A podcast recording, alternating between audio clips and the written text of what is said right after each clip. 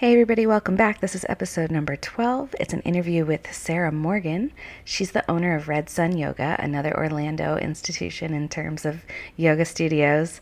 Um, Sarah is a lot of fun. You're going to like this interview. It's She has a different take on things than a lot of um, some of the guests we've heard so far and some of the yogis you probably know. Um, the self described as a gym rat gone yogi. She just has this cool, fun story, kind of following her heart she, you know, got into teacher training just to deepen her own practice, went through it multiple times just to dig deeper into the philosophy, and wound up being a studio owner today. Um, and she talks about a lot of how owning a studio is a labor of love, and frankly, that not all good yoga teachers are good studio owners, which I think is something that's important to admit. You know, a lot of people want to teach yoga and then they wind up thinking maybe they want to have their own space. And not that we'd ever want to discourage anyone from doing that, but it is a very different thing to move into studio ownership from teaching. So she talks a lot about you know the nuts and bolts of what that involves. We talk about money, we talk about cash flow, stuff that not all yogis are real comfortable discussing, but it is super important if you do want to offer that labor of love to the community. You're going to need cash. So Sarah is down to talk to you about that. Um, so yeah, it's a lot of fun. We had a great time, and I hope you enjoy it too. ああ。Hello, my friends, and welcome to the Body, Mind, Spirit Service podcast show. I'm your host, Shea Knight. I'm a yoga teacher, a teacher trainer, a massage therapist, and a wellness entrepreneur coach. And I've been in this industry for over 15 years.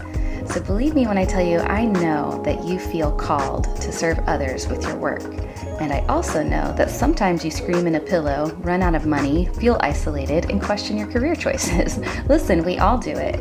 So, in this show, we're talking about it with our colleagues. We're talking about money, marketing, work life balance, burnout, side hustling, full time hustling, and what it takes to keep going, or sometimes to not keep going. Each recording is dedicated to you. Wherever and whenever you tune in, I hope you gain a little something to help you on your way. So, before we begin, I invite you to take a deep breath, get centered, maybe make a cup of tea, and be present while you listen. I'm so glad that you're here, and I hope you enjoy.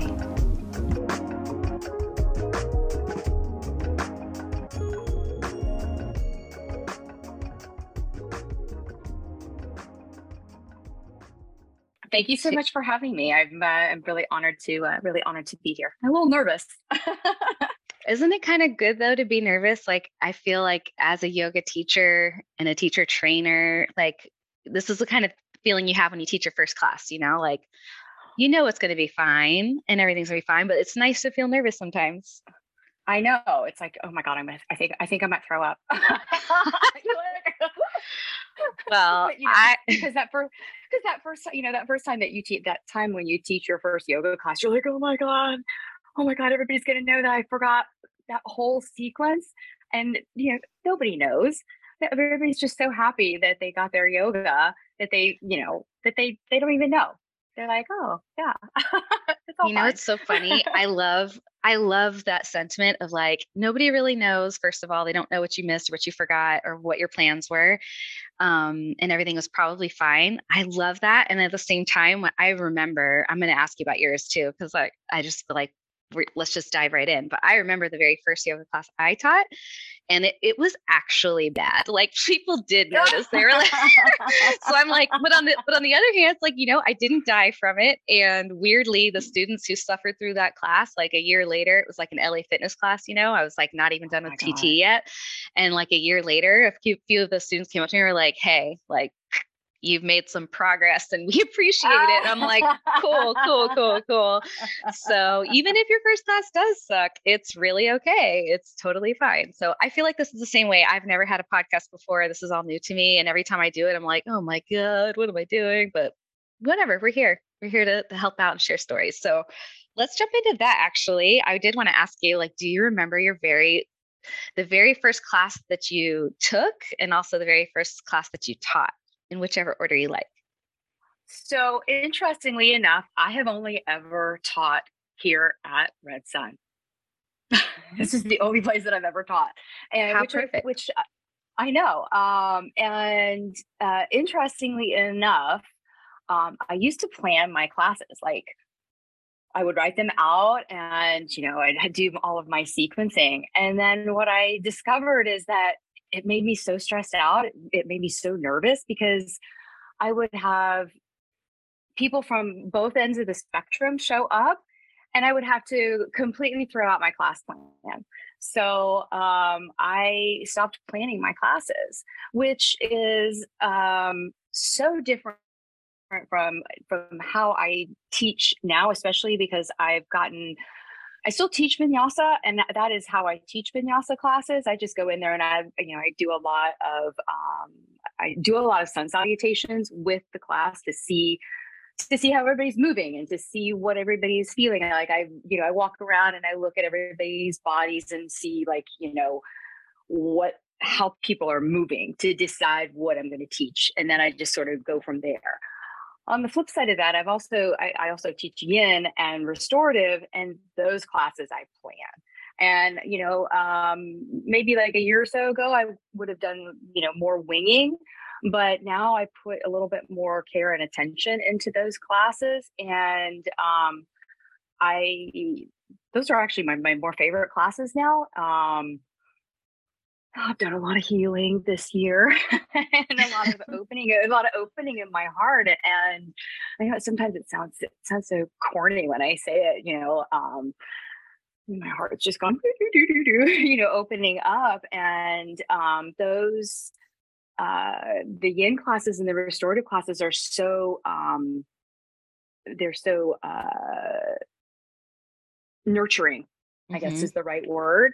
And so they they do require um, some care and attention. And mm-hmm. I, um, for me, as the studio owner, I do look at who is attending each class, and um, I like to connect with the students. So I I know what what what each students um, what a lot of the students are going through.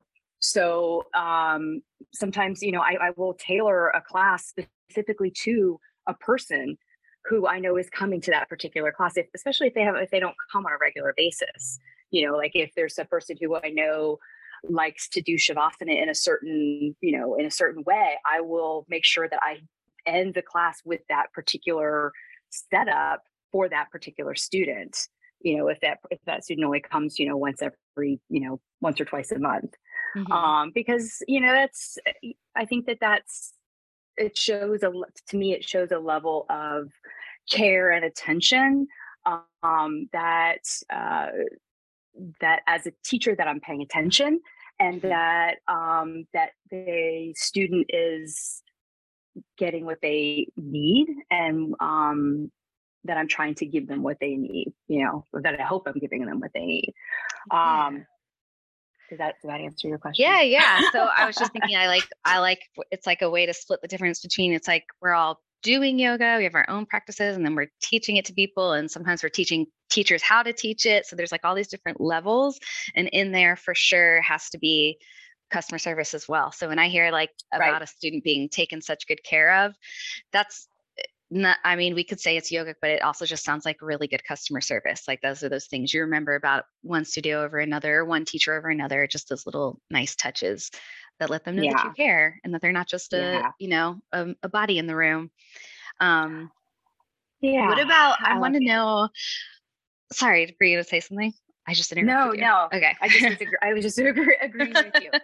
I want to know about the first time you took a yoga class if you remember? Um, the very, very first yoga class that I took was, of course, at the Y. Um, and it was, I think it was a, a gentle class. And I was like, oh my God, what is this? and I didn't go back for a long time. But then I took and uh, went to another yoga class, um, also at the Y, and it was a vinyasa class. Um, and it was hard. It was like it was challenging. I was, you know, I was a gym rat, and so I was going. I started going like twice a week, and then um, this teacher was really good, um, and she actually taught at Red Door. Mm-hmm. for Joni when it was Red Door over on Aloma, mm-hmm. and I followed her over there um, when it had like eight mat spaces, yep. and um, she was just a really good. She was a really good teacher but you know but at the y you they they can't really give you any proper instruction um, and i liked it because it was you know it was athletic and it was challenging and it was a very it was a physical practice um, and then i ended up at full circle with lewis rothlein and uh, you know went into the whole uh, down the ashtanga rabbit hole um, for a couple of years and and um, was you know in pain for three years because mm. you know because it's the same, it was a repetitive practice over and over and over again which on one hand is really good because you really get to know what your body is is doing but again i didn't have uh, i didn't have a teacher you know i mean louis was wonderful but i didn't have that that teacher student relationship it, i was going to a class mm-hmm. and um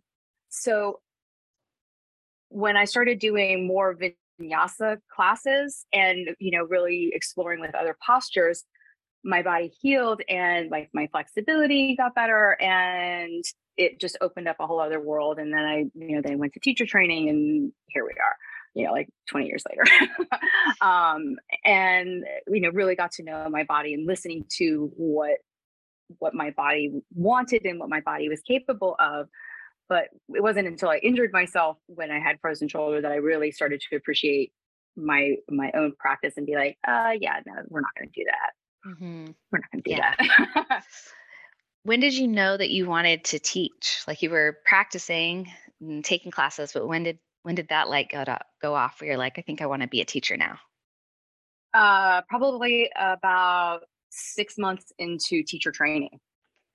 So oh, I, so you did teacher training yeah not with the intention of teaching yet. That does happen sometimes, but it's rare. So I always love to hear about that.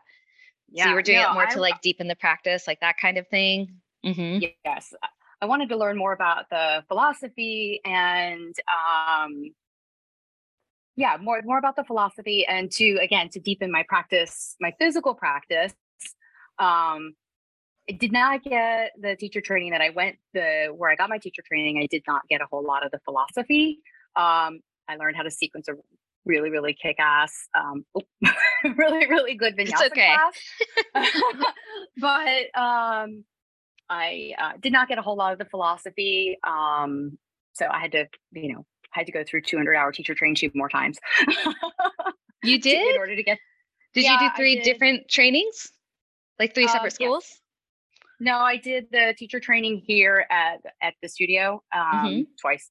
I just did it oh, again with okay with when, when we redid it. Um, and then I did it uh, after I became an owner, I don't know, like back in two, 2016. So, and then I also did teacher training with my Linda Morales up at mm-hmm. Altamonte Springs Yoga. So, um, I like to learn. yeah, same. I feel you on that. Yeah. Can you talk to us a little bit about what led you to studio ownership and like what that journey was like for you? Being a studio owner is a labor of love for sure. Just because you're a yoga teacher i don't think i don't think that yoga all yoga teachers make good studio owners. It's a challenge being it is a it is a it's definitely a challenge running a um, heart-centered business because it is still a business. And um, having that that fine line between yoga and being able to keep the lights on is a fine line. It can be, um, it, just, it can be difficult. I feel very fortunate that Red Sun is a fairly drama free studio. And I, I feel like that is, uh, has a lot to do with our demographic and the, our location there's just no there's we just don't have any drama you know nobody really complains about anything everybody's super happy to be mm-hmm. here and I don't know, maybe it has something to do with the style of yoga that we offer and what the space. I'm not, I'm really not sure, you know, if it if it's an energetic thing, but there's really I, I really can't complain um, about any of that stuff. Um, I have a couple of other friends who are studio owners, and I have heard a lot of horror stories. um, from them regarding their regarding the people that who the, the students who come to their studio and the things that they have to deal with and i'm like wow i don't have to do deal with any of that stuff i'm like i'm like wow really i mean like people getting up in the middle of a class going and taking a shower in the middle of class and coming back into and then coming i'm like seriously I mean, just the, eh, the the sense of entitlement that some students have. It's like we just don't have that. So I'm very, very grateful that uh, that I just don't have to deal with that. I just don't have to deal with that. And you know, and I have a I have an amazing, I have really, really amazing teaching staff as well. So um, I don't know if I answered that. I don't know if I answered your question. Nobody's giving you any headaches. That's good. No, so I think what I mean is um like you're teaching, you're teaching, you're teaching, right? And then at some point you're like, I would like to basically host. I think of owning a studio as hosting. Like you're right. keeping the doors open, like you said, which is um, a total labor of love. I, I I remember I only owned my studio for I think just under two years. And the whole two years, I was like, I love this. This was my dream. This is what I always wanted to do. And at the same time, if anybody asked me if I thought they should do it, I would tell them basically what you just said, which is like, yes, if it's on your heart, yes but make sure your p&l makes sense and make sure that you can keep yeah. the lights on make sure that you can eat and you can sleep and not work 24 hours a day because you won't be able to create that space for your practitioners if you are sacrificing yourself you know, yeah, to keep the lights absolutely. on, basically. Um, so I think there's, I don't know if temptation is the right word, but there's a there's a certain lure to owning a studio and opening a studio when you're a yoga teacher that um, some people have. And so that's that's kind of where my question is circling is like, um, what advice, if any, would you share with someone who's thinking about opening a studio? Uh, from your experience, you make sure you got some cash. You gotta make mm-hmm. sure you have you gotta make sure you have some cash. I mean, I think when I um when I first finished my teacher training, I I did a I think I did like a business plan because this is my this is my third career and so everything and I didn't realize that owning a yoga studio was actually i mean i'm doing what i'm supposed to be doing and i i know i i have that knowing um and it's it's just i feel it you know i if you'd asked if you had asked me or told me 20 years ago that hey you're going to own a yoga studio and it's going to be a, gentle hatha studio no hot yoga because that's my per, that's my personal practice um that this is what you're going to be doing i'll be like you're high you smoke crack you know because that's just not was not on anywhere on my radar. Um, but this is what I'm supposed to be doing. You know, I have this is my I'm happy here. This is my happy place. These are my people.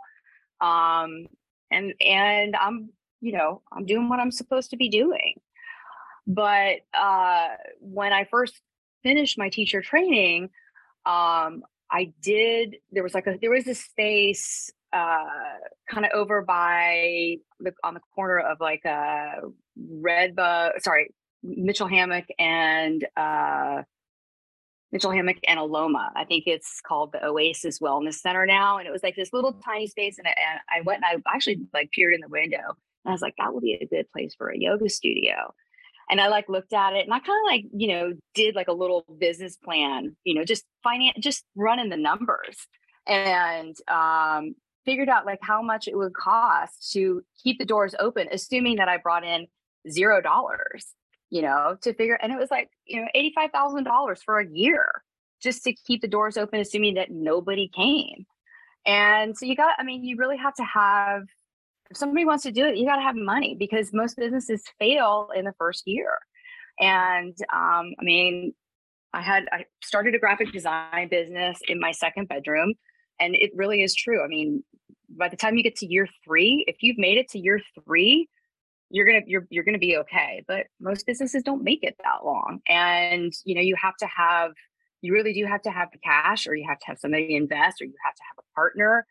And um, partnerships are fine until they're not okay, and then you know it can either go pear shaped or you know so um, I I appreciate that because I I you know I consult with a lot of yoga teachers about their yoga businesses too and it's like yes to the love yes to the light yes to the high vibes all of that stuff but we have to talk about money. We just have to and I know a yeah. lot of yoga teachers are a little bit hesitant to talk about money. I feel like it's getting better though um yeah. but yeah I we have to be able to talk about it because it is just another absolutely. another kind of energy and it's absolutely necessary to rub to run a studio to have it so yeah. I like that that's your first advice have the cash that's smart get that together you before got, you sign a lease yeah i mean and you have mm-hmm. to i mean you have to have an idea of how much it costs to keep what is the what is your bottom line what do you have what is your break even point how much does mm-hmm. it cost to keep the doors open, keep the lights on, and pay yourself? You know, yeah, and, and I would add to that your time, right? Like because there's a number that it would cost to keep everything open and running, but then there's also like, do you want to work seven days a week? Do you want to work 8 mm-hmm. days a week, or do you want to work two days a week? Because that's a whole other thing to budget. Um, yeah, I know.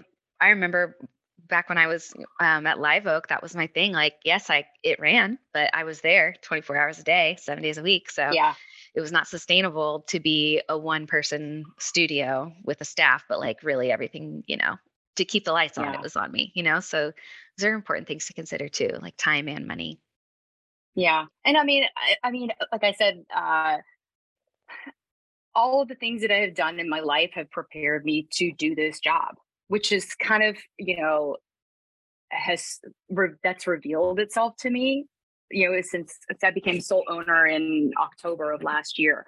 And so all that has revealed itself to me that like i said everything that i have done i mean i was a project manager in the oil and gas industry and then i had the you know the graphic design business. So i've been and then i was you know partner with the with I with uh, Lisa and Allison for seven years before I became the, the, the sole owner. So I already had an idea of how to run the studio and what was going on behind the scenes before I took it over. So it was like, okay, I get it.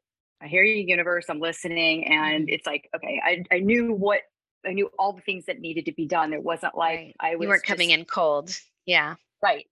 And um, so it just made things a lot easier. And it's like, okay, now, now what do I need to do? I, and I've been thinking about it for like the last two years about what do I want to do? And so when as soon as the as soon as the deal was signed, it's like okay, logo and you know all the all of the things that you see in the studio now were like it was like boom, boom, boom, boom, and it just was like.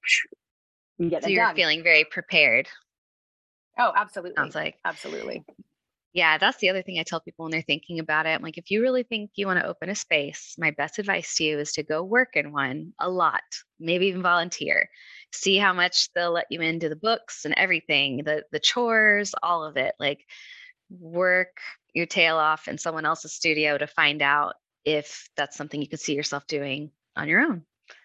So yeah. of had that experience as well leading up to it. Yeah.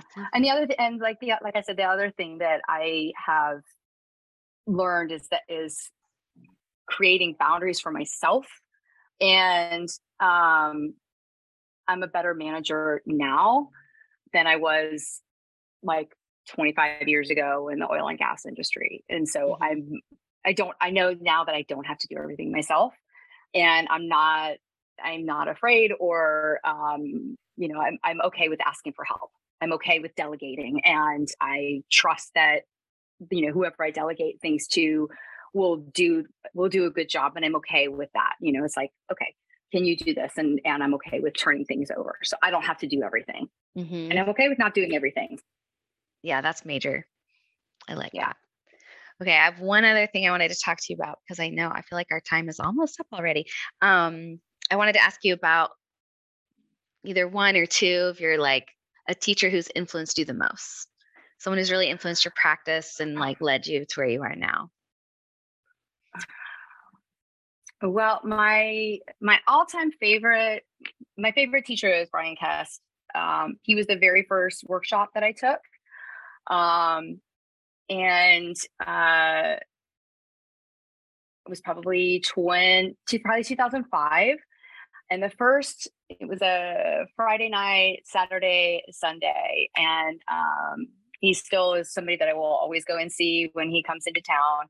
Um, when he, that first night, he stood up on stage and he just ranted and raved for like three hours about the state of yoga in the West and how people brought their shit into yoga and turned yoga into shit. And they brought their egos and their competition and all of their stuff into yoga. And um, my husband picked me up and he was like how was it? And i'm like i found my church.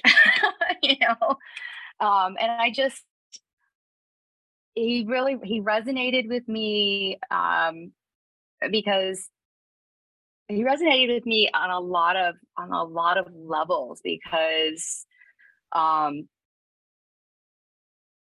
because he really uh, drove home the um,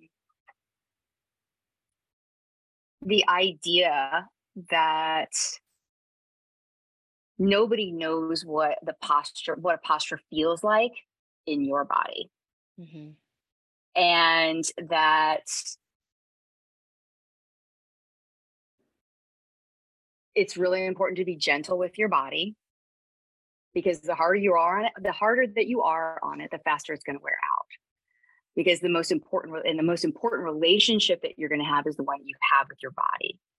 And um, so just to touch it gently and kindly and to take care of it. So he just kept hammering that. And he he has the same message. I mean, I've been to probably 10 of his workshops and he has the same shtick over and over again. I mean, he's like over, it's just the same thing. Mm-hmm. Um, and uh, but that's like the, but that's his thing. Nobody knows what it feels like in your body. And that's something that I bring into my teaching is that you know, and I tell my students, I don't care what it looks like. What does it feel like for you? What does it feel like in your body mm-hmm. today? Nobody mm-hmm. knows. I don't know. I can't see what's happening in your body. You know, what have you what did you do today? Did you work out in the yard? Did you stand at a computer? Did you stand all day? You know, how do you feel today? So um I would say that he's probably my, you know, probably my biggest my biggest influence. Plus he cusses a lot. Thank you so much for sharing your time and your energy with us today. And thank you so much, Shea. I really appreciate it. It was so great to see your beautiful face. Thank you. You too. I'll be back. Thank you so much for listening. I hope you found this helpful or at least that it made you smile. If so, it would mean a lot to me if you shared it with somebody else. You can do so by sharing a screenshot of this podcast to your Instagram stories and then tag me at Body Mind Spirit Service. You can also visit our website. The link is in the bio. It's bodymindspiritservice.com. And in there, you're going to find a free community group where you can join and chime in with podcast questions or topic requests, as well as network with other people in your field.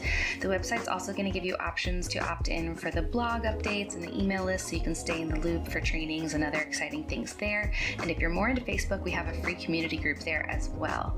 So, again, thank you so much for sharing your time with me, and I hope to hear from you soon. You can send me a DM, say hi, let me hear from you, let me hear how I can be of service to you so that you can be of service to others.